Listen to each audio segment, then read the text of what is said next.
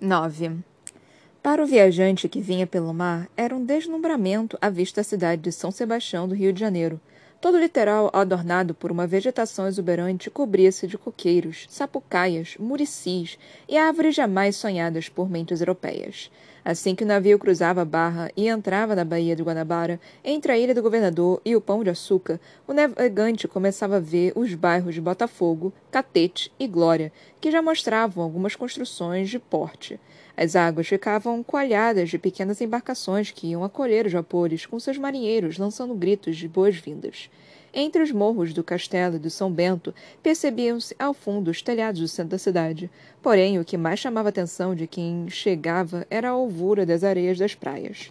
A tudo isso, apoiados no parapeito do tombadilho do Aquitania, assistiam o detetive Sherlock Holmes e o Dr. John Hamish Watson. O doutor vestia um terno de lã marrom com colete e chapéu de feltro da mesma cor. O detetive envergava uma roupa escura e, sobre ela, a capa enxadrezada mais clara, com boné do mesmo tecido que constituíam parte indefectível do seu guarda-roupa. Eram apenas sete horas da manhã e, nesta época de inverno, a temperatura estava bastante agradável, por volta dos 23 graus centígrados. Como o navio não atracava, os passageiros aguardavam nos escalares que os deveriam levar ao cais. Distraído pela paisagem, imaginando como seria a vida naquela cidade, Sherlock nem percebeu que, de um dos botes, alguém gritava seu nome. Foi preciso que Watson interrompesse seus pensamentos. Holmes, acho que estão chamando por você. Quem? Não sei. Alguém. Onde? Me parece que é dali, daquele bote. Disse Watson, apontando uma embarcação. Embaixo, no pequeno escal... escaler, Júlio Augusto Pereira, o Marquês de Sales, acenava para o detetive. Quase não tinha dormido e ainda mostrava nas faces o cansaço da lúgubre noitata anterior. Além disso, odiava barcos, e só mesmo um pedido do imperador poderia tirá-lo da cama para aquela empreitada náutica. Equilibrou-se no barco que balançava ao sabor das ondas e, pondo as mãos em concha, gritou mais uma vez: Mr. Sherlock Holmes! I am looking for Mr. Sherlock Holmes! Here I am! respondeu o detetive sacudindo os braços. O marquês mandou que o barqueiro se aproximasse mais do Aquitania.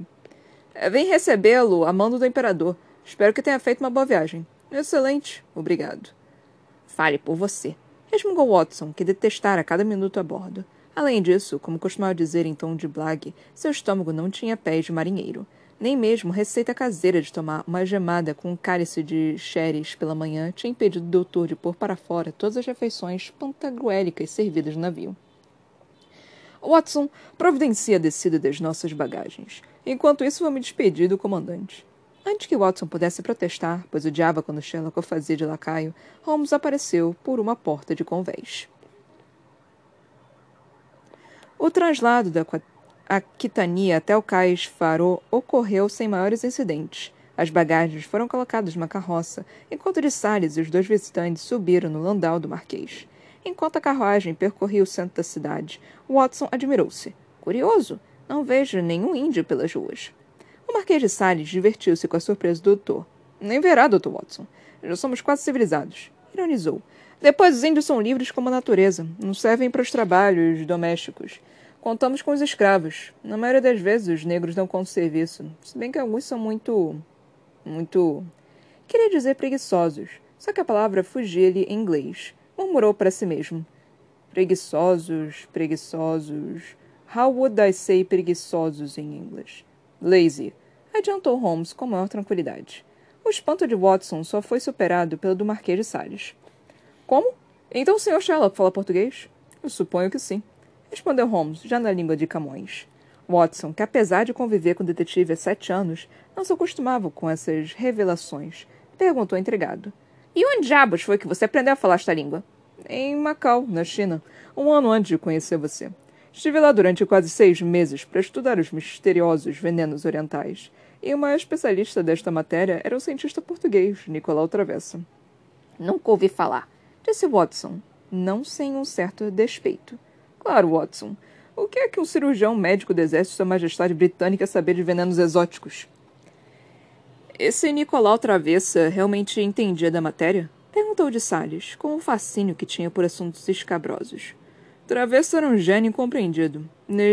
Nasceu em Lisboa, de família abastada, mas cedo seu espírito de aventureiro levou para Goa, na Índia, de onde foi expulso. Por quê? indagou o Marquês. por ter usado o próprio corpo em experiências com o veneno da cobra naja, que lhe custaram uma vista e a paralisia de perna esquerda. Relatou Holmes, com respeito. Ele experimentava os venenos? Horrorizou-se Watson. Como todos os grandes cientistas, travessa fazer do seu organismo um laboratório experimental. Digoa partiu para a China. Ao longo dos anos, provou arsênico, cianureto, carbonato de chumbo, estricnina, curare e até o conummaltamum, que é um veneno raro extraído de peixe japonês. Durante o longo período que estive em Macau, aprendi muito com este homem simples e dedicado. Pena que a ciência não lhe faça justiça. E por onde anda este luminar dos tóxicos? Perguntou perplexo o Marquês de Salles. Morreu, infelizmente, quando testava em si mesmo um concentrado de peçonhas dos escorpiões africanos. Revelou Sherlock Holmes, comovido. Mesmo sendo um homem empedernido, sempre se eternecia pela lembrança do sábio lisboeta. Durante o resto do percurso, Holmes pôde mostrar ao encantado marquês o seu domínio da língua. Como tinha aprendido numa colônia portuguesa, falava com carregado sotaque lusitano. O Landau parou em frente ao Hotel Albino e o cocheiro, um jovem que mal tinha feito vinte anos, apeou para ajudar os passageiros. Holmes foi o último a descer da carruagem, apoiando-se nos braços do rapaz. Obrigado, meu jovem. Vejo que seu irmão era tísico. Morreu de tuberculose galopante há pouco tempo. Sinto muito. Concluiu Holmes. Diante do espanto do cocheiro e dos dois outros ocupantes do Landau, o detetive continuou. Percebo que está perplexo diante de minha dedução. Contudo elementar. Noto na sua sobrecasaca uma mancha vermelha de sangue, certamente proveniente de uma hemoptise. Veja também que a roupa em questão está muito folgada em você, o que mostra que era de outra pessoa. Como é de hábito entre as famílias menos favorecidas, os irmãos mais novos herdam os vestimentos dos mais velhos. Logo é óbvio que esta sobrecasaca, maculada pela golfada de sangue, pertenceu ao seu pobre irmão, ceifado recentemente por esta terrível, terrível doença. Absolutamente pasmado, o Marquês de Salles virou-se para o cocheiro. São corretas as observações do Sr. Holmes? Não, senhor. Eu sou filho único. O casaco era do meu tio, que é boticário. Por isso tem essa mancha aqui, de mercurocromo. Holmes, que já adentrava o hall do hotel, de desdenhou das explicações balbuciadas pelo jovem cocheiro. O Hotel Albion não ficava mais nada a de... não ficava nada a dever aos seus congêneres do velho mundo, localizado à Rua Fresca, assim chamada por estar sempre beneficiada pela viração que vinha da barra. Dava os fundos para o mar, o que fazia com que seus quartos fossem sempre bem arejados. O piso da entrada era coberto por mármores travertinos e o salão principal, onde se via o balcão do concierge, decorado com móveis de estilo vindos da França, todos forrados de tapeçaria ou seda. Espelhos florentinos cercavam o ambiente, aumentando ainda mais as dimensões da sala. Sobre as mesas, postas com toalhas de rendas alvíssimas, enormes jarrões de porcelana grávidos de flores tropicais causavam, ao hóspede que chegava, a impressão de estar cruzando os portais do paraíso. À esquerda da entrada havia uma imensa sala de bilhar, frequentada pelos senhores da sociedade, reunidos ali depois de trabalho. À direita, um salão de chá que servia, além das mais requintadas seleções inglesas, a melhor patisserie francesa, tudo em baixelas de prata e finos serviços de porcelana. No hotel, tudo em importado, da roupa de cama aos palitos. O Marquês de Sales aproximou-se da portaria com Holmes, enquanto Watson fiscalizava a bagagem carregada por três moleques fardados. A coroa reservou aposentos para o Sr. Sherlock Holmes e o Sr. John Watson, informou o Marquês.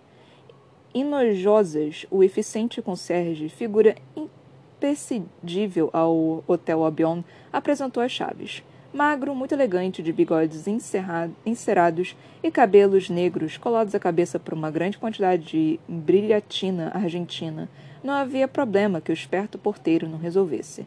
As gorjetas que ganhava dos hóspedes agradecidos superavam em muito o salário que recebia. Diziam que, se a gratificação fosse compatível, Inojosas era até capaz de colocar cinco cocotes virgens no leito de qualquer viajante, apesar da vigilância severa do proprietário e da improbabilidade de se encontrar tantas donzelas vivendo no meretrício. São os melhores aposentos do hotel, disse com uma reverência, fazendo sinal para que outro funcionário acompanhasse Holmes e Watson. Ah, duvido, retrucou Holmes. Os melhores devem estar sendo ocupados por algum fazendeiro milionário. Eu e o doutor nos satisfazemos com os How would you say it em português? Second best? Acho que é intraduzível. Se precisarem de alguma coisa, é só me avisar. Meu nome é Inojosas, às suas ordens. Acrescentou o conserge, mudando de assunto no inglês impecável. É, bem, vou deixá-lo descansar um pouco. Temos almoço no palácio a uma e meia com Madame Sarah Benhart. Geralmente Sua Majestade almoça às onze horas. Contudo, como o navio chegou à tarde, Dom Pedro fará esta deferência. Sei que o imperador está ansioso para contar-lhe o caso do violino da baronesa de Avaré. Passou meio-dia para buscá-los, porque o palácio de Boa Vista é um pouco longe. Sr. Holmes, Sr. Watson, foi um prazer. Despediu-se o Marquês de Salles. Arrancou de um dos vasos uma flor que colocou na lapela e dirigiu-se rápido para o seu landau. A mesa para almoço estava posta no jardim de inverno, numa das alas do palácio. Por motivos óbvios dele, participavam poucas pessoas. Sarah Benhart, seu filho Maurice, Sherlock Holmes, Watson, o Imperador, o Visconde de Ibituaçu e o Marquês de Salles. Edward Jarrett, empresário americano da atriz, também convidado, não pôde comparecer, já que os temores de Sarah haviam se confirmado. Jarrett estava sofrendo de febre amarela. O Visconde de Ibituaçu era amigo de longa data do imperador. Fazendeiro muito rico do Vale do Paraíba, era dono de um casarão magnífico em estilo romano na Rua das Laranjeiras, bem no centro de um parque esplendoroso, o Visconde passava ali vários meses por ano. Velho, solteirão, o excêntrico fidalgo adorava dar festas no seu palacete para os boêmios e literatos da cidade. Daí seu conhecimento com de Salles. Nos salões sua residência reunia gente como Lins de Albuquerque, Bilac, Dermeval da Fonseca, Guimarães Passos e muitos outros. Dom Pedro prezava sua amizade, pois por meio dele estava sempre informado do que se passava nos bares e cafés. Assim que chegaram, Holmes e Sarah Benhart lembraram velhos encontros. Jamais me esquecerei da sua Lady Macbeth há dois anos em Londres, no Gaiety.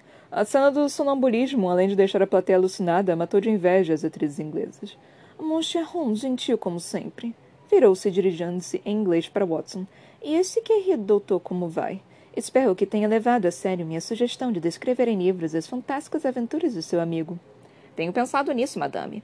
Por enquanto falta tempo. Dom Pedro II, sobriamente vestido como de hábito, envergava uma sobrecasaca preta e luvas brancas. Começou desculpando-se. Uh, peço perdões pela ausência da imperatriz, mas Teresa Cristina não se sente muito bem.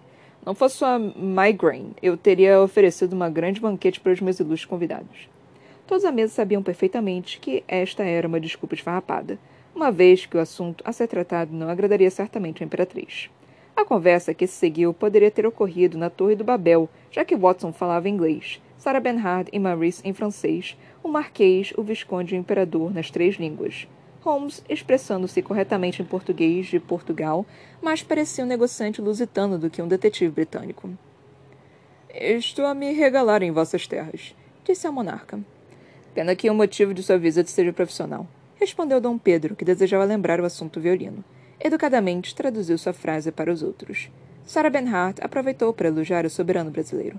Adoro os modos gentis de Vossa Majestade, bem diferentes daqueles de um outro governante que conheço, Francisco José da Áustria. É um homem detestável. Tive a oportunidade de ver como ele é ríspido e antipático com a mulher, a Imperatriz Elizabeth, aliás, sua prima. Uma menina casou-se quando tinha apenas 15 anos. Uma moça afetuosa que sempre desprezou as etiquetas ridículas da corte de Viena. Desde que presenciei a maneira grosseira como ela trata a esposa, me recusei a entrar no palco de qualquer teatro onde Francisco José pudesse estar presente. Fez-se um silêncio incômodo no jardim de inverno por parte dos brasileiros. Sem saber, Sarah Bernhardt cometera uma gafe monumental. Dom Pedro, filho da princesa austríaca Leopoldina, era primo de Francisco José o próprio imperador encarregou-se de quebrar o gelo, mudando de assunto. Li no seu livro de memórias que Madame já se apresentou na América do Norte há seis anos e conheceu a viúva do presidente Lincoln. Sim, Majestade, em circunstâncias pouco agradáveis. Virou-se para todos os convivas, imediatamente transformados em plateia. Imaginem que eu estava a bordo do Dominique quando resolvi tomar um pouco de ar no convés. Fazia muito frio naquela manhã. Enquanto caminhava, cruzei com uma senhora vestida de preto, com uma expressão resignada. De repente, uma onda inesperada precipitou-se com tanta violência contra o navio que nós duas fomos atiradas ao chão. Eu consegui agarrar-me à perna de um banco, mas a triste senhora foi atirada para a frente. Levantei-me e tive tempo de segurá-la pela saia. Não fosse isso, a pobre mulher teria despencado pela escada. Eu disse: A senhora podia ter morrido. Ela respondeu: Sim, mas infelizmente Deus não permitiu. E completou, sua viúva de Lincoln. Vejam que ironia do destino. Seu esposo, o presidente, fora assassinado por Booth. Um ator, e Benhart, uma atriz, acabava de impedi-la de ao encontro de seu amado marido. Durante o resto da travessia, não tive coragem de dirigir uma só palavra. Sara narrou o incidente com tamanho dramaticidade que, ao final, os ouvintes quase aplaudiram. Coube ao anfitrião novamente a tarefa de desanuviar a tensão. Tom jovial, Dom Pedro anunciou. Espero que Madame Benhart e o Sr. Holmes gostem de comida. Encomendei uma refeição com alguns de nossos pratos típicos. Haverá feijoada e vatapá. Nossos convidados poderão escolher entre um e outro. Maravilhoso! O que é isso? A um sinal, vários valetes de Libré aproximaram-se com as bandejas. O imperador fez as honras da casa. Primeiro apontou para a feijoada e seguiu explicando e traduzindo. Aqui são feijões pretos, black beans, haricots noir, cozidos com vários tipos de carne, orelha, pé de porco, carne seca, lombinho, costelinha, paio, linguiça e outras variedades. A carne e o feijão são servidos com couve, fatias de laranja, farinha de mandioca e arroz branco. Um primor. E o outro prato? Indagou Maurice Benhart, com a curiosidade natural dos franceses pelo exótico. Vatapá, uma especialidade baiana, iguaria deliciosa para quem prefere os frutos do mar. O vatapá é feito com fatias de peixe, camarão, fubá, amendoim, leite de coco e temperado com coentro, salsa, louro, noz moscada, gengibre, cebolinha, alho, cebola, tomate muita pimenta malagueta. Cozinha-se com azeite de dendê. Dendê? Perguntou Holmes, interessado. É um pequeno coco nativo que dá um óleo assaz extravagante. Informou eufemisticamente o imperador. Serve-se o vatapá acompanhando por um pirão, também chamado de acaçá, ou creme branco, feito com fubá de arroz e leite grosso, de coco. verdadeiro manjar dos deuses. Madame et Monsieur, a escolha é vossa. Sarah Penhart, mais viajada, evitou apimentado vatapá e serviu-se apenas de um pouco de caldo de feijão com arroz. Maurice imitou a mãe. Os brasileiros dividiram-se entre os dois pratos, a não ser o imperador, alegando ordens médicas. Fez vir para si uma salada verde. Sherlock, que apesar de magro era um bom garfo, misturou o vatapá com a feijoada e regou tudo com algumas colheradas de pimenta malagueta e bastante óleo de dendê. O velho visconde de Ibituaçu contraíra uma certa moléstia na Alemanha, provavelmente de origem venérea, já que ele percorria todos os consultórios médicos, sempre desferindo impropérios contra as mulheres.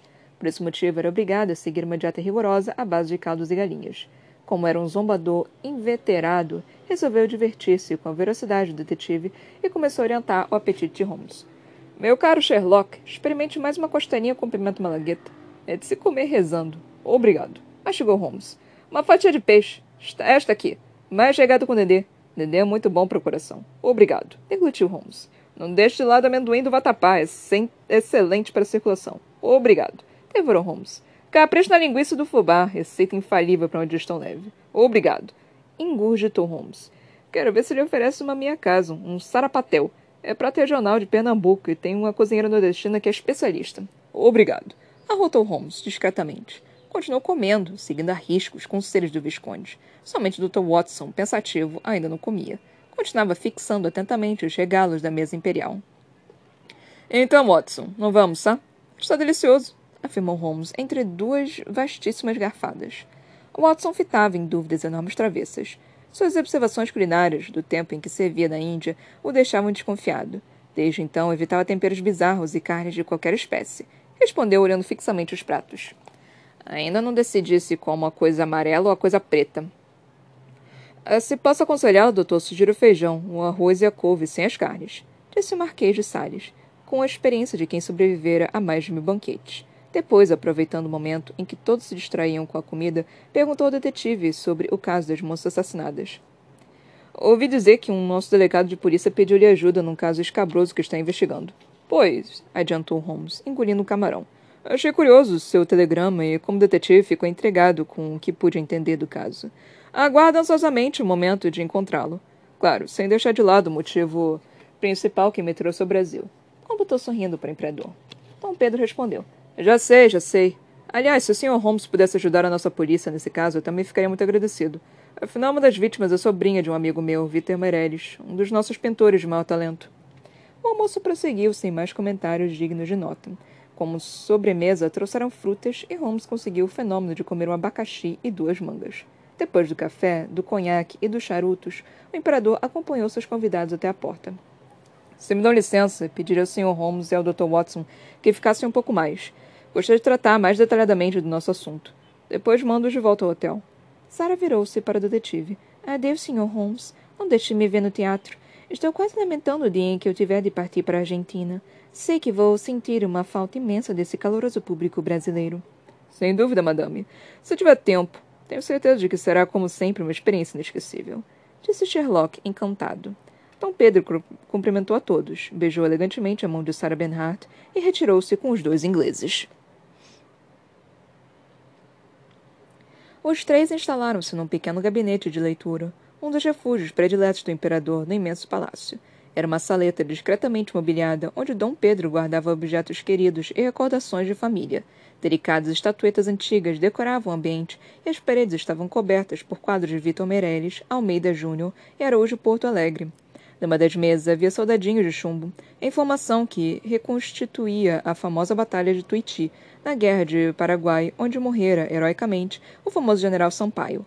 Holmes acendeu seu cachimbo, enquanto Watson observava, intrigado, uma fotografia já amarelada de Dom Pedro cercado de índios.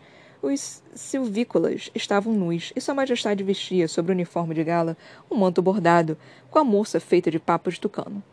Fantástico! exclamou o doutor. Gostou? Pena que o daguerreótipo já esteja um pouco desbotado. Holmes aproximou-se e examinou o retrato moldurado. Felizmente, o daguerreótipo é coisa do passado. Com a criação do processo coloidal, usando uma solução de nitrato celulose, inventado pelo meu compatriota Frederick Scott, foto a fotografia passou a acompanhar os tempos modernos que estamos vivendo. Revelou o detetive, deitando erudição. As fotos têm nos ajudado muito na identificação de criminosos. Posso perguntar a Vossa Majestade a ração desse daguerreótipo? Quem sabe Watson, ainda intrigado. É muito antigo. Levei-o como relíquia para a exposição centenária da Filadélfia, em 1876, para abrilhantar o pavilhão do Brasil. Parece que fizemos boa figura, afirmou vaidoso o imperador. Aliás, foi naquela ocasião que fiquei conhecendo Graham Bell, o inventor do telefone. Cortou Sherlock Holmes. O senhor soube desse encontro? Perguntou Dom Pedro, surpreso pelo conhecimento do detetive. Claro que sim. O próprio Bell contou-me o episódio de telefone. To be or not to be? Dom Pedro explicou, contrafeito. Aí está uma injusta que, justiça que certamente a história me fará. Não fui eu, e sim Bell quem disse a frase de Shakespeare ao telefone. Fiquei tão espantado ao ouvir nitidamente a voz de Bell pelo aparelho que passei a repetir ataroucado. That is the question. To be or not to be, that is the question. Ao perceber que realmente aquela engenhoca falava. Vossa Majestade deve perdoar se a anedota é mal contada. Disse Holmes, reacendendo o seu cachimbo. Como dizia um dos nossos grandes políticos, Benjamin Disraeli, se a versão é mais pitoresca do que o fato, contente-se a versão. O imperador sentou-se à sua poltrona preferida. Fez sinal para que seus convidados se instalassem no pequeno sofá. Sei que devem estar cansados de viagem. Não quero tomar de vosso tempo mais do que o necessário. Gostaria de contar rapidamente o caso do violino. Nem sei por onde começar. Experimente começar do início, Majestade. Compeliu Holmes, cruzando as longas pernas com nonchalance e derrubando, neste movimento, uma mesinha ocupada por uma pequena coleção de porcelana de Sever. Não foi nada disse Dom Pedro, lívido, porém sem pestanejar, apesar daquelas peças terem sido um presente de Bonaparte a Maria Luísa de Habsburgo e estarem na família há anos. O imperador desviou o olhar daqueles cacos que não pareciam ter afetado o inglês e iniciou sua narrativa. Frequenta a nossa corte desde os anos 70, uma maravilhosa violinista cubano chamado José White. White estudou em Paris, com mestres como Allard, Reber e Tait. Chegou a ganhar o primeiro prêmio de violino do Conservatoire, Fiquei encantado por seu talento e tomei-o sob minha proteção. White criou por aqui, juntamente com o pianista Arthur Napoleão, uma sociedade de concertos clássicos, que tem nos proporcionado momentos inesquecíveis. Eu espero poder compartilhar de alguns deles. Cortou Holmes, cujo violin d'Ingres era justamente o violino. Dom Pedro prosseguiu, ignorando a interrupção inconveniente do inglês. Pois bem, o último violino confeccionado por Antônio Stradivari, aos 93 anos de idade, pouco antes de morrer, foi um instrumento chamado com razão de O Canto do Cisne. Interessante. Sempre pensei que fosse o Muntz, que ele fez aos 92. Disse Holmes, que, apesar de amador, entendia bastante do assunto. É o que se pensou durante muitos anos. Porém, em 1822, descobriu-se o Canto do Cisne, fabricado em 1737. É admirável que, naquela idade, Stradivari tenha conseguido, no seu último trabalho, o perfeito equilíbrio formal de todas as partes. A sonoridade ampla e poderosa do instrumento é quase inacreditável. O único detalhe, por sinal, comovente que trai o tremor dos seus dedos idosos são os entalhes ligeiramente incertos das duas aberturas em forma de FF, que formam o sistema acústico do tampo superior. Esta última obra do grande mestre foi parar nas mãos de um certo professor Bertuzzi, em Milão. Em 1840, o canto cisne foi levado a Paris, adquirido pelo comerciante Jean-Baptiste Voulivant. Quarenta anos mais tarde, o famoso violino estava novamente nas mãos de um violinista, o francês Claude Miramont. Enfim, depois de passar por mais alguns proprietários, o canto do cisne foi a leilão no Hotel Drouin, em Paris, e a Maison Grand et Berdadel o adquiriu. Dom Pedro fez uma pausa e serviu-se de um cálice de vinho da Ilha de Madeira. Espero não estar sendo maçante, completou ao perceber o bocejo disfarçado do detetive. Muito pelo contrário. Com música eu estou fascinado pelas suas informações, disse Holmes, descruzando cautelosamente as pernas. O imperador continuou. Havia já algum tempo que minha amiga Maria Luísa Catarina de Albuquerque, a baronesa de Avaré, tinha manifestado a vontade de ter um Stradivarius. O senhor sabe o que são os caprichos femininos. Quando elas metem algo na cabeça, não há quem as demova. Sei muito bem. Por isso continuo solteiro concordou Holmes. Dom Pedro deu um, um gole no seu vinho e retomou a narrativa. Pois bem, urdi um plano com meu proteger José White. Adiantei-lhe vinte mil francos, o preço do violino, e White foi a Paris comprá-lo como se fosse para ele. Aqui chegando, sem que ninguém soubesse, meu querido violinista entregou-me Stradivarius, ficando com uma imitação perfeita, fabricada em segredo por uma família de Luthiers da Santa Catarina, descendentes de alemães e que fazem instrumentos extraordinários. Assim pude presentear reservadamente a baronesa. Pronto. Está satisfeita a vontade da Maria Luísa. Tu és bem que fini bem. A não ser pelo fato do famoso canto do cisne ter sido roubado. Exato. Terminou Dom Pedro II com a testa porejada de suor. Sherlock Holmes levantou-se e pôs-se a caminhar pela sala a passos largos, sob o olhar apreensivo do imperador, temeroso pelo resto das suas porcelanas. Antes de mais nada, declarou o detetive, Quero dizer o quanto admiro Vossa Majestade por esta postura de patrono das artes. Já conheci o talento musical dos brasileiros, pois tive a ocasião de assistir a estreia de O Guarani, do Scala de Milão. Eu tinha somente 16 anos, contudo lembro-me como se fosse hoje. Era sábado e caía uma chuva fina. O imperador quase derramou a garrafa de vinho de madeira. Não me diga, Sr. Holmes. Que extraordinária coincidência. Então conheceu Carlos Gomes? De longe, na coxia. Estava lá com meus pais, que eram muito amigos do maestro Terziani. No final do espetáculo, fomos aos bastidores cumprimentar o maestro. Fiquei absolutamente magnetizado. Foi minha primeira viagem à Itália e minha primeira ópera. Confesso-lhe um segredo, imperador. Um Guarani despertou em mim uma paixão pela música. Fantástico! exclamou boquiaberto Dom Pedro. Holmes ia e vinha pela saleta, resvalando em peças preciosas. Voltando ao violino, parece-me que é hora de termos uma conversa com a baronesa Maria Luísa. Quero saber exatamente como o instrumento desapareceu. Nada mais fácil. Direi ao meu cocheiro particular para levá-las até sua residência. Na verdade, ela já os espera, disse o imperador. Não conte, no entanto, com muita ajuda por parte da baronesa. Aqui entre nós, Maria Luísa é uma infã Seu marido, o velho barão de Avaré, fazia-lhe todas as vontades. Para ela, o violino era apenas mais um brinquedo. Chorou a perda, mas sua linda cabecinha já se ocupa com outras versões. Agora, se me permitem, tenho certos compromissos inadiáveis. Encerrou o soberano, levantando-se e acompanhando Holmes até a porta da saída. Vamos, Watson chamou o detetive. O doutor, que cochilava tranquilamente, acordou sobressaltado. Claro, claro. Hum, muito interessante a história do derragueótipo. Tartamudeou o médico, revelando sem querer em que ponto da reunião havia adormecido. Holmes despediu-se do monarca. Espero que minhas investigações tenham sucesso. Por enquanto, só me resta agradecer a Vossa Majestade pelo magnífico almoço. São mágicas as iguarias com que fomos brindados. Sinto-me leve como uma pluma. Fez uma reverência elegante com o boné. Saudando o imperador, e ao virar-se sua capa derrubou o pedestal um precioso vaso da Companhia das Índias Ocidentais, que afeitava o salão. Com agilidade insuspeita num senhor de 61 anos, Dom Pedro II executou um mergulho felino e agarrou o ar. E agarrou no ar a relíquia antes que esta se espatifasse no chão de mármore. Holmes cruzou os portões em direção à carruagem. Neve avistou o imperador do Brasil esparramado no piso do saguão, O escravo de Libré entrou na sala de música onde Maria Luísa Catarina de Albuquerque, baronesa de Avaré, dedilhava o cravo que pertencera à família do seu defunto marido. Tem dois homens aí fora querendo falar com a sinhá. E o que querem? Não sei, sinhá. Só sei que um fala uma língua esquisita e o outro é portuga. O Portuga fica me dizendo: Eu sou homem, eu sou homem. Que ele é homem. Eu já vi. Imediatamente a baronesa entendeu que o homem era Holmes. Fez sinal para que o criado mandasse entrar os dois. Apesar da imponência do casarão do Cosme Velho, com seus jardins e cascatas, o que mais chamou a atenção do detetive e do doutor foi a beleza de Maria Luísa. Não esperava encontrar no Brasil olhos tão azuis e cabelos tão ruivos. Além disso, a baronesa usava um vestido bege decotado que acentuava a generosa curva dos seios. Holmes aproximou-se, beijou-lhe a ponta dos dedos e apresentou o Dr. Watson. Enquanto o doutor apreciava a vista que se descortinava da pequena varanda, Sherlock e a baronesa instalaram-se numa conversadeira. Aceita um cafezinho? Foi moído agora. Esses doces de batata são da Castelões, uma das nossas melhores confeitarias. Informou a baronesa, apontando para uma mesa coberta de quitutes. Watson recusou de longe e Sherlock, que nunca recusava comida, serviu-se do doce e do café. Certamente a baronesa já sabe o motivo de nossa visita, disse Holmes, sorvendo seu café. O imperador me informou de vossa chegada. Só não sei o que posso dizer para facilitar as investigações. Muita coisa.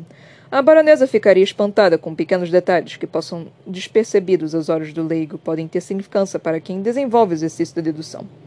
Por exemplo, sou capaz de dizer que a baronesa é viúva, que seu marido era dono de uma apreciável fortuna, que ele morreu em decorrência de um acidente de caça, que caçava à beira de um rio, que era bem mais idoso do que a senhora e que, ao morrer, lhe deixou todos os seus bens. Maria Luísa, atônita, quase entornou sua xícara de café. Mas é espantoso! Como deduziu tudo isso? Li no compêndio da nobiliarquia brasileira que encontrei no hotel. Efeito do susto, a baronesa pegou no prato uma amêndoa confeitada com xarope e perguntou. Como posso ser útil às suas investigações, Sr. Holmes? Queria saber exatamente de onde o violino desapareceu. Informou Holmes, comendo mais um doce de batata. Não foi aqui de casa. Notei que uma das cravelhas do instrumento estava frouxa, dificultando a sua afinação. Pedi então que um dos meus criados a levasse até a loja Viola Douro, um, de um mestre italiano radicado há anos no Rio de Janeiro. Qual o nome deste senhor? Giacomo Perúdio. É uma pessoa de mais absoluta confiança, sabe tudo de violinos. Além de formidável artesã, Perúdio é um excelente violinista. Às vezes se apresenta no Clube Mozart, que o nosso imperador costuma frequentar. Posso falar com o criado que levou o instrumento até a loja? A baronesa tocou uma sineta e pediu que chamassem o serviçal. Minutos depois entrou na sala um negro de botas compridas e redingote vermelho. Segurava uma cartola na mão e falou com uma voz de baixo profundo. Chamou, sinhá. Holmes e Watson espantaram-se com a imensa figura parada à soleira da porta. O negro, de quarenta anos, devia ter quase dois metros de altura, e o redingote estufado não conseguia esconder os músculos poderosos do homem. Sua cabeça raspada e uma cicatriz que ia do olho esquerdo até a comissura dos lábios lhe dava uma aparência ainda mais assustadora. A baronesa fez as apresentações. Esse é Mocumbê. É meu anjo da guarda. Foi escravo de meu pai, mas hoje é um homem livre, alforriado por mim assim que meu pai morreu. Mocumbê é meu factotum, cocheiro, mordomo, mensageiro e guarda-costas. Não sei bem porquê, mas sinto-me segura em sua companhia. Disse rindo a baronesa. O negro abriu a boca num largo sorriso, cheio de dentes brancos, e seu semblante ficou doce como o de uma criança. Mucumbe, este é o Sr. Holmes e ali está o seu amigo, Dr. Watson. Querem fazer algumas perguntas a respeito do violino? Pois não, senhor. Holmes aproximou-se do gigante. Só queria saber se por acaso notou se alguém o seguira quando foi à loja dos concertos. Não, senhor. Não há homem vivo nem assombração que venha atrás de mim quando ando pelas ruas. Posso entender por quê, murmurou Holmes. Tem certeza de que o violino estava dentro da caixa? Tenho sim, senhor. Eu vi quando a senhora aguardou antes de me entregar. Foi logo depois da gente tocar uma valsinha aqui na sala. Esqueci de dizer. Mucumbê também é exime pianista. Toca cravo e órgão quando há missa aqui na capela. Sheila quase engasgou-se com um quinto doce de batata. Watson, que do terraço observava sem entender a conversa, indagou. O que foi, Holmes? O Núbio toca piano, traduziu o detetive estupefado. E, e também fala inglês, completou o negro Mucumbê, com notável sotaque londrino. É verdade, confirmou a baronesa. Quando meu falecido pai me mandou estudar na Inglaterra, fez questão de que Mucumbê me acompanhasse como chaperon. Também não sou núbio. Minha família vem do Congo. Meu pai era um rei da nação Yoruba, prisioneiro dos Ingala, que foi vendido aos portugueses. E que tipo de música toca? Disse Holmes, retomando o assunto anterior. Depende. Na capela, é claro, música sacra. Quando eu toco com a sinhá, e poucas, mas o que eu gosto mesmo é de machixe do samba. Machixe? Samba? São danças da roda trazidas de Angola. Se sem a permitir, posso dar uma pequena demonstração. Mucumbê olhou para a baronesa, com que a pedia aprovação. Claro que sim, Mucumbê. Se bem que o cravo não é muito adequado. Não toma muito tempo do Sr. Holmes.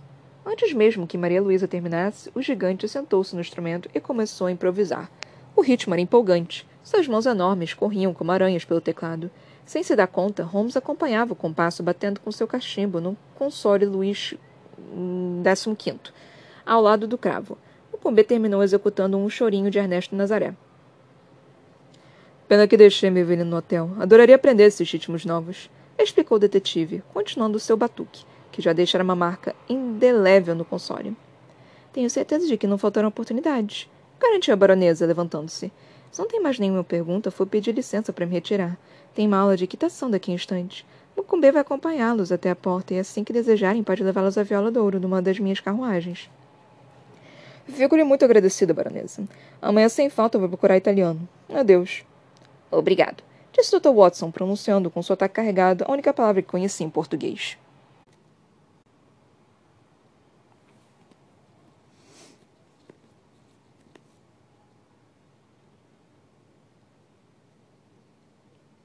Lemos então agora o capítulo 9 e terminamos na página 131.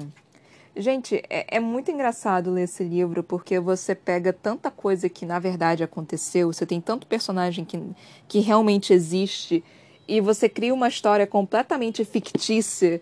É, é muito bizarro, toda vez que eu leio esse diabo desse livro eu fico muito confusa. Quer dizer, eu só li ele uma vez, mas toda vez que eu leio um livro desse tipo, né, que são personagens que existiram de verdade tudo, eu fico muito confusa, porque eu fico tipo, gente, será que isso daqui é real mesmo? Mesmo sabendo que não é real. Mas é, é muito engraçado. Tem até algumas características, assim, que eu lembro das minhas aulas de história, né, que falavam sobre, por exemplo, a questão dos escravos. A questão dos aí do cara falando, tipo, ah, não, porque os escravos índios, eles são preguiçosos, né? porque eles não é, eles não trabalham tanto quanto os negros, não sei o que, não sei o que lá. E aí ele meio que tentando descobrir quem, quem que é, é, como é que se fala preguiçoso, né, em inglês. É engraçado que eu lembro disso nas minhas aulas de história, que chamavam os escravos índios de preguiçosos, mas não era porque era preguiçoso, era porque os índios, eles sabiam fugir porque conheciam as... qual o nome? Porque conheciam a, a floresta. Então, quando pegava índio para tentar escravizar, o índio fugia porque conhecia a floresta amazônica, que aquilo era basicamente o quintal deles. Então, tipo, eles fugiam por causa disso. Então, é, então tinha essa questão, né, de que era mais fácil você escravizar negro, porque o negro tá, tipo, um oceano de distância da, da casa natal e tudo. Então tinha tudo, tem, tem essas pequenas questões. É terrível, né? Tipo assim, eu tô falando com uma casualidade absurda, mas é, é uma coisa terrível mas no próprio livro é tratado com casualidade, né? Porque isso é 1800, e 1800 isso era algo extremamente normal. Eu não sei se vocês viram um filme é, né, Em Busca da Liberdade, é, de, sete anos até a liberdade, 20 anos até... É, alguma coisa assim. Mano, é um filme terrível, tipo, é terrível, cara. Eu me senti tão mal, tão mal, tão mal assistindo aquele filme. Mas é, é um filme excelente, assim.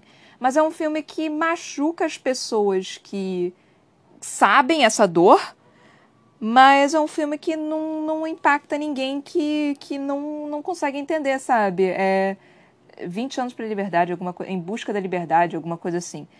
Então, tipo, é um filme maravilhoso. Basicamente, a história é, tem um músico negro que é livre na época dos Estados Unidos, quando tava essa questão da liberdade, só que, né, era, tinha, existia liberdade, mas ao mesmo tempo ainda tinha escravos. Aí o que aconteceu? Ele era um músico, né? Ele tinha uma vida livre, nasceu livre, era casado, tinha filho, tinha tudo, tinha casa, tinha tudo, vivia uma vida livre, só que ele foi sequestrado para ser vendido como escravo. E a partir do segundo que ele foi levado, foi sequestrado e foi tudo, ele não tinha mais nome, não tinha mais idade, não tinha mais identidade, não tinha porra nenhuma. Toda aquela identidade que ele tinha foi completamente jogada fora. E mesmo ele falando, não, eu sou um homem livre, ninguém queria acreditar. Ninguém se importava o suficiente para aquilo. Aí ele viveu como escravo durante anos. Anos ele viveu como escravo. E eu não vou dar o final da história do que aconteceu, vocês que assistam. Eu sei que eu não, não consegui falar exatamente. De deixa eu pesquisar o nome. 12 anos de escravidão. Eu só errei um pouquinho a quantidade de anos que ele passou naquela merda, mas é, é um filme, é um filme cru, é um filme bruto. É um filme assim que você olha, era aquela realidade que acontecia e, gente. E, e tipo. Até tendo personagens que não eram exatamente ruins, sabe? Que tinham os personagens que não eram ruins, assim, dava para ver claramente que eles não eram pessoas ruins, e mesmo assim tinha escravos, mas tentava ajudar de alguma forma, mesmo assim não era ruim. Cara, mesmo assim, tipo, é, essa parte eu fiquei muito, cara, eu sei que essa pessoa não é ruim, mas ela tá fazendo algo ruim. Então eu fiquei muito, muito mal assistindo aquilo, porque dava para ver claramente que a pessoa, tipo, não tava tratando os escravos realmente como escravos, sabe? Tratava eles com decência e tudo, mas ainda eram escravos, não tinham liberdade, não tinha nada, não, não faziam absolutamente nada. Tipo, tá, era um escravo, tratava bem, mas ainda era um escravo, sabe? Eu não sei até que ponto eu posso realmente dizer, tipo, não, essa pessoa é boa, sendo que tinha escravo, mas ao mesmo tempo, tipo, isso era 1800, eu não posso chegar lá e falar, tipo, não, isso, isso é completamente errado, porque, assim, era a, a noção daquela época também, não tinha tanta liberdade quanto tem hoje em dia. Não tinha. Esse tipo de pensamento era, tipo, era impensável, não tinha como. Então eu dou muita colher de chá pra esse tipo de coisa. Eu nem sei se eu deveria dar para falar a verdade. Mas eu, eu dou. Infelizmente eu dou. Eu não sei se eu deveria, eu não sei se eu tô errada ao fazer isso, mas assim, é, acontece. Então, tipo, quem não assistiu e quem tiver estômago forte para coisas é, das quais são cruéis simplesmente por serem cruéis, não tem motivo, é simplesmente bruto, é simplesmente ruim. Quem tem estômago para assistir, assista, mas esteja numa fase boa da sua vida, esteja num, num momento bom da sua vida, porque vai te deprimir. vai te deprimir de tal forma que, não sei, pelo menos me deprimiu de uma forma assim que eu fiquei, é, ok, agora eu vou deitar na minha cama e pensar aqui no, no que eu vou fazer, tipo. Porque assim, é. Mesmo. Ai, é meio bizarro falar sobre isso também, porque, tipo. Teoricamente eu não sou branca, mas eu também não sou negra, então, tipo, eu sou meio mestiça, assim, tipo, nem sei se mestiça é a palavra correta, você pode falar mestiço hoje em dia, tem umas palavras aí que não podem ser ditas que eu não sei quais são. É, então, assim, meu avô era negro, ele tá morto hoje, mas ele era negro, negro, negro real, assim, tipo, negro bem escuro, assim. Então ele era. Ele era. É, porque meu avô morreu, né? Então, tipo, ele era um negro bem negro. E meu pai se considera negro mesmo, eu não achando que ele é negro. De aparência, assim, ele não parece muito negro. Ele tem as feições negras e tudo, mas eu não vejo ele como uma pessoa negra. E eu não vejo, não me vejo como uma pessoa negra. Até porque minha pele ela é mais clara, mas eu também não pego sol. Eu não saio de casa. Então, assim, se eu pegar sol, eu fico um pouco mais morena. Real, eu já fui mais morena do que eu sou hoje em dia. Mas, tipo, eu não me considero branca, sabe? É porque, assim, cara, eu, eu tenho sangue europeu, porque meu bisavô era italiano, mas eu também tenho sangue africano, porque meu avô era negro. Então, tipo, eu sou uma mistura, eu sou uma mescla. Eu sou literalmente joga no liquidificador, mexe tudo e faz isso. Mas, tipo, eu sei que aqui no Brasil, teoricamente, eu sou branca. Se eu for para fora, eu sou negra. Eu sou. Eu, eu, eu falar que eu sou asiática, olha eu. Eu sou latina. E é isso, eu sou latina. Então, enfim. Mas, cara, essa questão de, tipo, ah, o que eu sou, é uma questão que eu não gosto muito também. Porque, porra. Eu sou uma mistura, gente. Eu não preciso falar, não, eu sou uma mistura de chinês com filipino com americano, com negro, com não sei o que. Gente, foda-se. Eu não ligo para isso. Quem tem muito isso é americano. Americano que, que tem muito essa questão de, ah, de onde eu vim, de origem, de não sei o que. Brasil, a gente até tem um pouco, mas não tem tanto, pelo menos eu digo não tanto assim dessa questão mais, é, pelo menos não que eu consiga ver, porque a gente já misturou tanto e já tá misturando há tanto tempo que eu acho que não tem mais assim o que fazer. Só se a pessoa for, tipo, 50 gerações de asiáticos e só casaram com asiáticos aí realmente são asiáticos.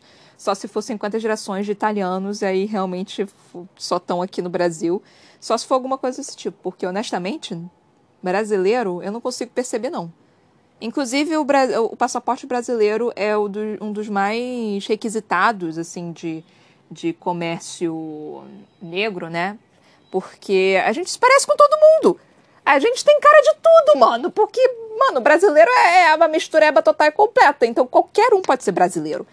Então é isso, isso é uma curiosidade aleatória que, que eu sei. Não sei por que eu tô falando pra vocês. É. Aí, enfim, aí, tipo, Sherlock Holmes foi chamado, né? Saiu do barco. E o Marquês de Sales foi, encontrou com eles. E aí o Sherlock Holmes mostrou que ele sabe falar português, português de Portugal né? Porque é o português europeu, então tá ali no meio. É, foi engraçada a forma como ele falou, como aprendeu, tipo, eu pensei, ah, deve ter ido para Portugal, né? Não aprendi português na China. Porra, vai tomar no cu então, cacete. Foi pra China e aprendeu português, filho da puta. Então tá bom, né? Vai fazer o quê? Aí depois ele é, foi e falou, tipo, ah, desculpa. Ele falando, né, pro cocheiro, desculpa pelo seu irmão, que não sei o que, não sei o que lá. Aí você sempre fica ansioso, né? Porque, tipo, caraca, é Sherlock Holmes, ele certamente acertou. Mas aí o, o garoto fala, tipo, não senhor, sou filho único, o casaco era do meu tio é boticário. E aí, tipo, o Sherlock Holmes só ficou tipo, foda-se, eu, eu sei que eu acertei. Cara, esse Sherlock Holmes é, é um pateta. Depois também, tipo, Sherlock Holmes sempre é retratado como alguém que, tipo, luta boxe, é, tipo, é ágil, é mega inteligente, as deduções dele estão sempre a par de tudo, né? Mas, cara, esse Sherlock Holmes é um pateta, é um imbecil. E o Watson é meio preconceituoso também. Eu sempre gosto do Watson mais do que eu gosto do Sherlock, né? Mas, mano, esse, esse Watson também, é, enfim. Aí a gente foi lá pro o Sherlock Holmes foi pro, pro, pro hotel, aí falando, tipo, não, esse daqui é o melhor do hotel, não sei o quê. E o Sherlock Holmes falando, claro que não, esse daqui não é. é ele falando, how would you say em português? Second best? É, como que você diria em português, né? O segundo melhor. E aí o, o Inojosa, gente, os nomes daqui, puta que pariu. Eu sei que é nome teoricamente brasileiro, né? Nome de índio com e nome de é, negro, né? É Mucumbê também. Gente, eu não sei se é Mucumbé ou Mucumbê. Desculpa, mil perdões, mas eu não sei esses nomes, ler esses nomes. Nem, eu tenho alguns nomes aqui também é, italiano que eu também não sei. É Perúdio ou Perúgio, é o que eu não sei. Então tem os nomes que eu não sei ler, que eu fico tipo, gente, com, como que se pronuncia esses nomes? Porque nome, nome é uma coisa absurda. Nome comigo é tipo, eu leio o nome e eu só fico, ah, é Francisca, blá blá blá blá blá. Quando eu não sei ler o nome, eu fico, é, na minha cabeça fica Francisca, blá blá blá. Então é assim que eu faço. Mas aqui não tem como fazer isso. Aqui não tem como, porque eu tô lendo. Aí, tipo, eu fico, uau, ok, como é que eu faço essa mucumbê, mucumbé, é machis, é, é, é acarajé, vatapá, vamapá, vacomá. É, como é que é essas coisas? Gente, eu moro no Brasil, eu não sei como é que se pronuncia essas palavras. Desculpa! É, mas enfim. Aí hum, eles foram lá se encontrar com Dom Pedro. Aí Dom Pedro, Dom Pedro, Dom Pedro apresentando algumas comidas, né? A clássica, que é a nossa feijoada. É, curiosidade para vocês, eu não sei se vocês sabem. É, feijoada originalmente é uma comida de escravo. Não sei se vocês sabiam dessa porque é, é, um cozido, né? Tipo, e eles colocavam absolutamente tudo ali, todos os restos da comida para poder temperar o feijão. Então, originalmente era uma comida de escravo. Só que tudo que é bom na vida que veio dos pobres, os tomaram e acharam que é deles. Samba foi a mesma coisa, era a música da ralé e os ricos começaram a gostar e aí tomaram como deles. O jazz foi a mesma coisa, era música de, de negro dos Estados Unidos, rico começou a gostar e aí quando começaram a gostar eles que fizeram, tornaram o negócio mais é, mais na moda, né? Então essas coisas geralmente se originam com o povo. Aí depois que o rico fala assim, tipo, ó, oh, interessante. Aí fica fica cult fica um negócio assim. E aí, aí é coisa que o pobre gosta não pode mais porque o rico começa a gostar e começa a gourmetizar o negócio, mas enfim. Mas uma coisa que, tipo, que foi muito engraçado e eu comecei lendo e eu só fiquei tipo, puta que pariu, foi o Sherlock Holmes, tipo, falando, não, eu vou comer tudo. Não falando, né? Ele só colocando tudo no prato e comendo de uma vez. E tipo, ah, mais uma linguiça, mais isso daqui, mais não sei o que, mais não sei o que lá. E eu só, puta que pariu, esse homem vai ter um infarto. Porque a nossa comida é muito carregada, né? Ela é absurdamente carregada de tempero. Gente, é... azeite de dendê não é, não é qualquer coisa não, tá? Tipo, azeite de dendê é algo assim que mata, eh, que, eh, não que mata, né? Mas que destrói fígado. Não sei se destrói fígado, mas destrói a pessoa, pronto. Que é pimenta, né? Assim, pimenta mexe com o estômago, mexe com tudo, né? Então, tipo, é algo do qual. É, gente, hoje tá quente. é algo do qual, assim. E o Sherlock Holmes comendo, comendo lá, ferizão, comendo tudo. E o que me irritou no Watson, tipo, ele falando, não sei se é uma coisa preta ou coisa amarela, tipo. Gente, se qualquer estrangeiro viesse pra cá pro Brasil começasse a falar uma coisa dessa, desculpa, mas a gente chutava ele pro, pro avião e falava assim: então vai, volta pra sua terra, caralho! Esse é o único caso, esse é o único caso do qual a gente pode é, falar volta pra sua terra, então.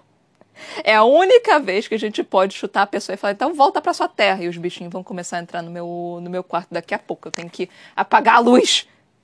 Gente, eu não sei se isso tem em todo o Brasil. Eu acredito que sim, né? Não sei, tá? o Brasil é grande demais, mas é provável que tenha sim. Mas, gente, toda vez que fica quente, tem aquelas porquinhas daqueles bichinhos que ficam em cima da porra do, do diabo da lanterna, da lâmpada. Eu odeio esses bichos. Eu odeio esses bichos. Uma vez um deles entrou na minha orelha e ele começou. Gente, foi desesperador, porque ele batia as asas na minha orelha, fazia um, um barulho absurdo. E eu ficava desesperada porque ele ficava andando na minha orelha e ele só batia, batia, batia. As asas caíram e o bicho continuou na minha orelha e eu fiquei desesperada. Ai, nossa! Então eu tenho um ódio absurdo desses bichos, porque, cara, desde que aquele, aquela porra daquele bicho entrou na minha orelha, eu, eu tenho assim, meio que tipo, mano, esse bicho vai entrar na minha orelha, vai.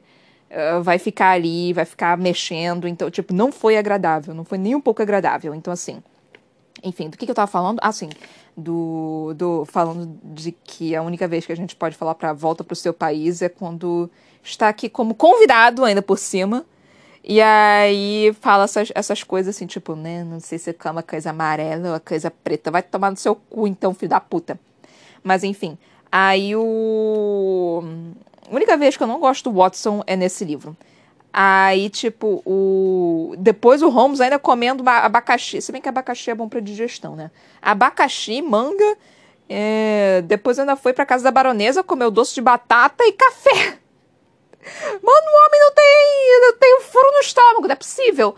Ah, e, tipo, ele falando também, não, depois dessa comida eu me sinto extremamente leve. Eu, de onde que você se sente leve, meu filho? Essa, essa comida é absurdamente pesada. Tem um tempero muito forte e, além de ser muito forte, é pesado. É pra, é pra te deixar forte mesmo. Feijão preto não é algo fácil. Carne vermelha não é algo simples, não. É difícil de digerir. E ele falou: Não, tô tão leve. Oh, meu Deus do céu, esse homem vai morrer. Aí, tipo, ainda mais porque quem não tá acostumado em comer esse tipo de comida, mano, é, eu morei em Gales, teoricamente, por seis anos, mas três deles eu tava lá como bebê, então não lembro, né? Mas eu morei em Gales, no país de Gales, lá na Grã-Bretanha, por três anos. E lá era comida mais leve, né? Uma comida meio que sem tempero, assim. Tipo, tem tempero, mas não é o nosso tempero, né? É o tempero brasileiro que rega de pimenta, rega de um bando de coisa. Então, quando a gente voltou pra cá, meu pai comeu feijoada. Tipo, nos, nos primeiros meses, assim, ele comeu feijoada. Ele passou tão mal, mas tão mal, assim, que, tipo e ele comeu bastante também, porque, né, porra, a gente tá três anos sem comer feijoada, mano. Então a gente foi. Se esbanjou com feijoada. Gente, ele passou tão mal. Não foi um dia só, não, tá? Foi, foi assim. Foi uns bons dias, assim, que ele ficou passando mal com a feijoada. Foi, foi engraçado e foi trágico ao mesmo tempo, tipo, porque o nosso estômago não tá acostumado, cara. É a mesma coisa. Eu tenho um amigo que ele era vegano. Quando eu conheci ele, ele era vegano. E, tipo, comendo todas as comidinhas dele vegana lá, tudo mais. E um belo dia, eu tava andando, tava indo me encontrar, tava indo pro cursinho, né? Que ele era do cursinho também. Eu passei pra um. Qual o nome? Passei pra uma lanchonete e tava ele lá comendo um salgado. Não qualquer salgado, um salgado daquele de tipo presunto, de, de calabresa com queijo, com não sei o que. Perguntei, tipo, você não era vegano? Ele falou, ah, eu era, mas eu terminei, tipo, ontem de ser vegano, decidi não ser mais vegano, não. Aí eu olhei pro salgado dele, olhei para ele, e na minha cabeça tava, tipo, isso não vai dar certo. Mas eu falei, então tá bom, né? Tipo, tá feliz comendo salgado? Tô. Então, então tá bom. Você vai morrer mais tarde, mas tudo bem. Aí depois ele falou, ele falou que a gente é grupo de WhatsApp, a gente tem grupo de WhatsApp até hoje. Ele falou, porra, gente, eu quase que morri, não sei o que, teve uma caganeira, não sei o que. Eu fiquei, é, né, tipo, vegano, deixa de ser vegano por um dia e vai comer um negócio que é ultra mega processado, tipo, é, né, você que, queria o quê, meu filho? Ai, Deus. E ele era vegano por alguns meses, então, assim, o, o o organismo dele já estava acostumado com, essa, com essas coisas não processadas. Então tinha todas essas questões também. Aí, tipo, depois o Sherlock Holmes foi conversar com a, a, hum, baronesa de Albuquerque, não sei o quê. Ai, gente, e ele todo desengonçado também, o Holmes desengonçado, colocando uma. Qual é o nome? Não, não colocando. É, trope, não é tropeçando, mas ele chutou uma mesa cheia de quinquilharias e aí o Dom Pedro ficou tipo, filho da puta, mas mantenha, mantenha, mantenha educação, mantenha educação. E eu só tipo, mano do céu, esse Sherlock Holmes é um tapado. Tá que pariu. E eu, tipo, eu só meio que perdendo o encanto pro Sherlock Holmes cada vez que, que continua. E o Sherlock Holmes meio que fazendo uma reverência e quase que derrubando um vaso. E aí o Dom Pedro, o Dom Pedro se jogando, tipo, no vaso não! Já quebrou muita coisa! Então eu só fiquei, tipo, puta que pariu. E ele não se importando, tipo, não, o Sherlock Holmes realmente ele nunca se importa, né? A arrogância dele, ele sempre foi uma pessoa que realmente não se importava. Tipo, caiu, tá, beleza, não me importo. Tipo, não, tá bom. Só que o problema é que antes o Sherlock Holmes ele tinha toda aquela dádiva dele, né, de dedução e blá blá blá. Ele aqui é só um pateta, era um imbecil, tipo, tá, tudo bem. A, a parte de dedução dele deve ser realmente melhor do que a maioria. Por, obviamente, porque ele chutando umas 15 coisas diferentes, obviamente uma delas deve acertar, né? Aí achei muito engraçado ele falando também dessa questão, tipo, de falar um bando de coisa da baronesa e aí a baronesa, gente, como que você sabe? Aí eu só pensando, cara, isso ele leu, ele não deduziu. Ele falando, ah, eu li. Eu fiquei tipo, ah, filho da puta. É... aí ela, ah, tá, tudo bem. E aí chamou, né, o, o, Mucumbe. É, mucum, é Mucumbi, Mucumbe ou Mucumbé? Eu não sei, é alguma desse. Tipo, não tem acento. Não tem acento, deve ser Mucumbi. Acho que deve ser Mucumbi, gente. Não tem acento nesse negócio. Se tivesse um acento em algum lugar, deveria ser. Poderia ser outra coisa, mas deve ser Mucumbi. Mas enfim. Aí ele tocando piano, né? E tipo, Sherlock Holmes sendo racista, falando, tipo, porra, o, o negro sabe tocar piano. E aí ele falando, também sei falar inglês, tá? E aí, tipo, opa, perdão aí. Nem perdão, na verdade, ele só mudou de assunto, tipo, ah, não vou nem pedir desculpas aí, eu vou só mudar de assunto para não ser esquisito.